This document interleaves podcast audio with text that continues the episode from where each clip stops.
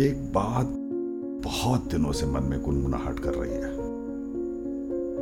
अभी नहीं बोलूँगा तो पेट फट जाएगा। किसी की एक पोस्ट, किसी का एक कमेंट, किसी का एक फॉरवर्ड काफ़ी है हमें अपसेट करने के लिए।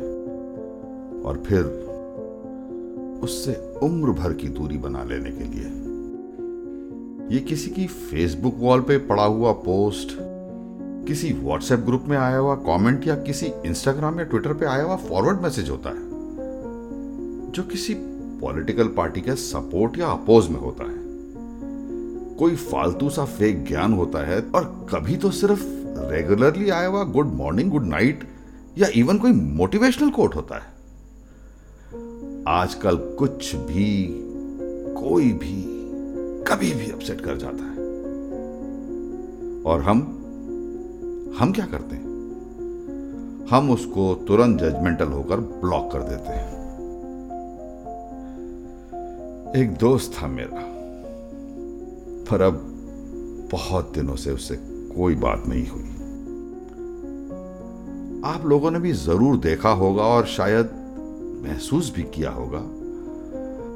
आजकल ना, मैं, आप, हम सब बड़े सेल्फ सेंट्रिक हो। गए हैं वो है ना आजकल बड़े सारे words of wisdom be positive don't confront रिश्तों को बचाना है तो चुप रहिए। Stay away from negative people etcetera etcetera थोड़ा सोचिए। हम पहले ही बड़ी सी एक्सटेंडेड जॉइंट फैमिली से चार पाँच जनों की इमीडिएट फैमिली पर आ चुके हैं।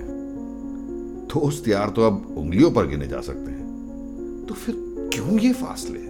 पूरी उम्र जिनके साथ रहे, जाने, समझे, खेले, कूदे, हंसे, रोए, लड़े, भिड़े, रूठे, मनाए, उनको बस एक ही क्षण में पराया कर देते वो भी किसी पोस्ट कमेंट या फॉरवर्ड के लिए?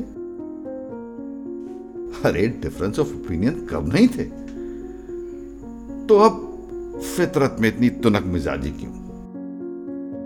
एक जरा सी रंजिश पर न छोड़ किसी भी अपने का दामन, कि ज़िंदगी गुजर जाती है अपनों को अपना बनाने में।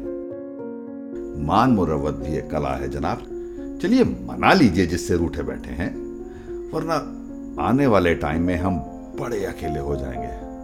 और तब, जब हमें अपने दिल की बात किसी से साझा करनी होगी, तब कोई नहीं होगा हमारे पास। तकरार कीजिए, अपना व्यू पॉइंट रखिए, मान मुरवत कीजिए, पर साथ रहिए। यही होता आया है और यही होता रहे तो ही अच्छा है।